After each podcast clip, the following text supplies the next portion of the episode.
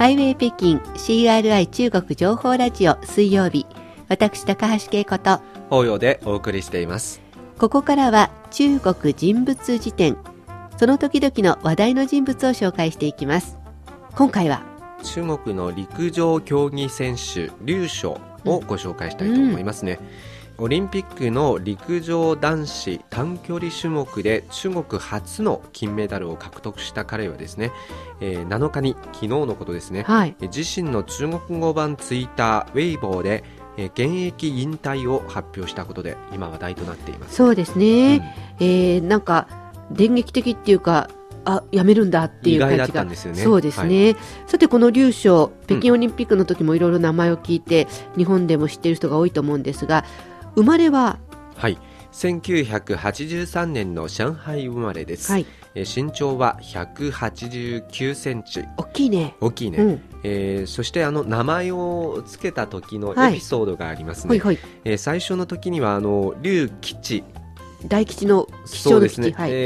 劉治という名前をつける予定だったそうですね、なぜ当時父の名字を名字として、母親の名字を名前とする付け方が非常に流行っていたからですね。なるほど、しかしこの劉治という名前をですね、劉吉という読み方なんですけれども、北京語の中で留年を意味する劉治と発音が同じ でしたので、親戚からは拒否されたそうですね。お母さんの名字が吉っていう名字だったから、お父さんの龍っていう名字とお母さんの吉を合わせたかったんだけど、発音が良くないっていうことだったんですね。あんまり縁起が良くないとされていましたよね。それで、その後は、彼の叔父はですね、丈夫な子に育つようにと願いを込めて劉ちゃんという名前を出してみたんですけれども、ちゃんは強いっていう字ですね。今回はいいじゃないですか、母親に反対されました。なんでこれはですね、当時近所のところにはですね、ちゃんちゃん、きょうきょうという強い強い、そうですね、というわがままな子供がいたんですから、母親にすごく嫌がられていたみたいですね。じゃあこのきょうきょう、ちゃんちゃんがもしいい子だったら、今日って名前になってたかもしれない。そうですね、良かったかもしれないですね。で、最終的にはおじはですね、劉翔という名前を出したんですね。今の名前ですね、この翔は飛翔の翔ですね、今日とはですね、北京語と上海語の中で発音が非常に似ていまして、そして、翔という文字はですね、縁起が良くて、飛翔の意味もあるんで、彼の名前を最終的にはですね、劉翔に決まりました。よかったよかったんですねでもなんかいかにもこう、早く走れそうなイメージの名前ですよね。今から見ると非常にふさわしい名前ですよね、で、この劉翔が実際スポーツと出会うのはいくつくらいからなんですか？1990年のことだそうですね、当時7歳の劉翔は小学校の陸上競技チームに入りまして、一時的にはですね、走り幅跳びの練習をしていたそうです。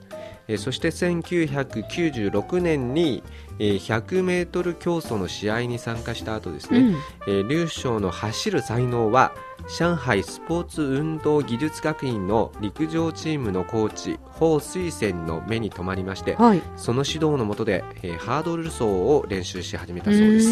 走り幅跳びもぴょんぴょんって飛ぶから、ちょっとハードルの動きにも似ているのかな、そうですね、そして同じ年にですね、彼は上海市、少年陸上競技選手権大会で、人生初のハードル走の優勝を見事にゲットしました。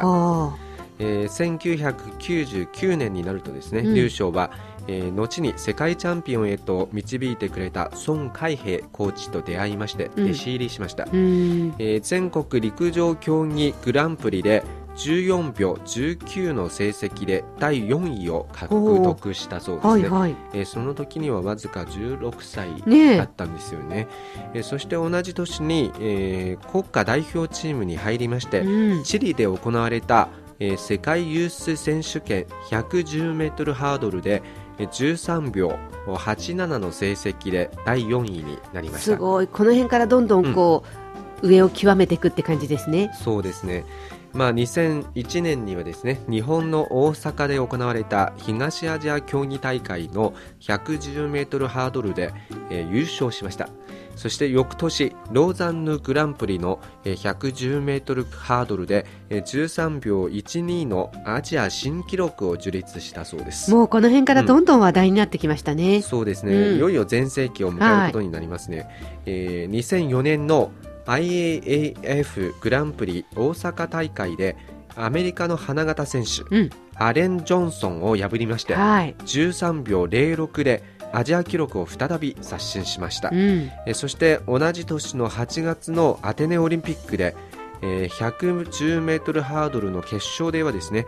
12秒91の世界記録で優勝しまして、うん、金メダルを獲得したそうですね。このあたりから次は北京オリンピックということですごく期待されたんですよね、うん、大いに期待されますね、はい。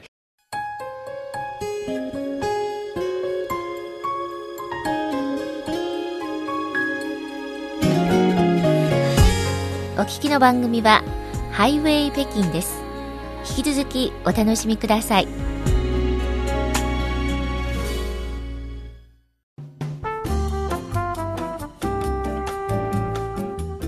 ハイウェイ北京 CRI 情報ラジオ水曜日中国人物辞典をお届けしています。今回は昨日引退を発表したばかりの陸上の劉翔選手についてご紹介しています。まあ、前半はすごく調子がいいっていうか、はい、どんどんと記録を塗り替えてくるところを紹介してきたんですけれど、うん、なかなかうまくいかなくなっちゃうんですよね。そうですね、うん、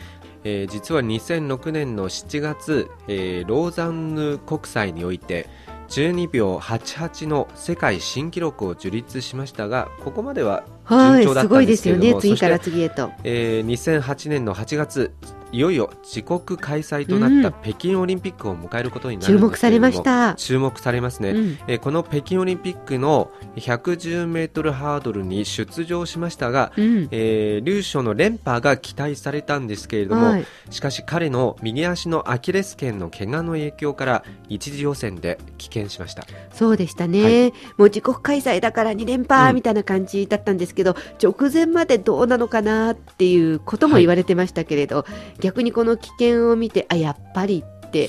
思った人もいたんじゃないでしょうかね。そうですね、はい、まあ、当時の状況としては、うん、1回はスタートラインに立ち、スタートしたものの、はい、このスタートがフライングでやり直しになりまして、うん、2回目のスタート直前に棄権しました。でしたね、はい、1回目のスタートの時点で右足を引きずってしまいまして、うん、競技のできる状態ではなかったそうですね、うん、その後は傷の回復に伴いまして、徐々にコンディションを取り戻したんですけれども、2012年8月に行われたロンドンオリンピックでまた大いに期待されるようになったんですけれども、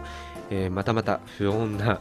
結果となったんですよね。そうですね、うん、このロンドンオリンピックの110メートルハードルの予選に出場しましたが、うん、1台目のハードルに左足をぶつけ転倒し、うん、右足のアキレス腱を断裂したそうです。はい、なんかもうあーっていう感じでしたね。 それでも片足で走り、うん、ゴールしましたが、うん、北京オリンピックの雪辱を晴らすことはできませんでしたね。そうでしたね、残念でしたね。はい、で、うん、いよいよ昨日引退が発表されたわけですね。そうですね、これは劉翔が7日に自身の中国語版ツイッターウェイボーで発表したそうですね、うん、彼はですねウェイボーの中で、現役引退は自分自身が何度も何度も熟慮した結果、うん、最終的な決定だ、はい、未練がましくて辛いんですけれども仕方がないと述べました、うん、またトラックとハードルが何より大好きで足の怪我が悔しい、うん、現場を離れましてこの2年余り毎日毎日悩んでいた、うん、しかし今日ようやく決心した、離れることを選び新しい人生を始めたいというメッセージを残しましたね、うんうん、確かにこう今振り返ってくると後半は怪我とかあって、うん、そうですね、なかなか大変だったんですけど、そこまでのやっぱり輝かしい記録とか、はい、アジアの人が初めてそういう短距離で優勝するとか金メダルとか、はい、すごくみんなに希望とか勇気は与えてくれましたよね。そうですね、今回は本当に本人にとっては苦渋の決断だったんですよね、うん、そして劉少の今回の引退についてはですね、彼が所属している上海市体育局も、本人の引退決定を尊重するとして、うん、上海のスポーツ事業への、卓越した貢献に感謝するとともに、彼をですね上海の都市ヒーローと称えました。まあ、中国のヒーローと言ってもいいんじゃないでしょうかね、うん、はい、ということで今回の中国人物辞典は昨日引退を表明しました中国の陸上競技選手劉少をご紹介しました。